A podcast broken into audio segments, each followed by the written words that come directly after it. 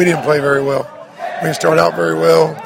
Um, you know, I I don't think we were very ready to play, and that falls on me.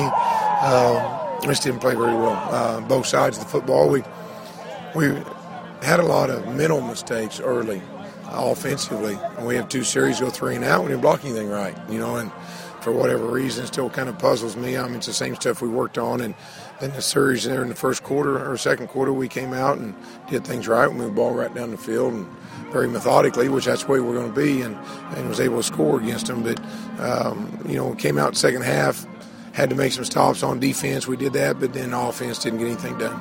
That's the second straight game that you've had a slow start. Is that a concern, or is it just kind of coincidence sure. that it, the start was bad? Or? Sure, it is. I need to do something different. Uh, whatever it is, I don't know.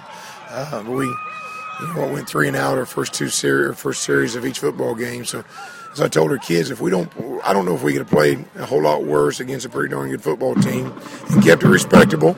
You know, so hopefully there's something we can build on with that.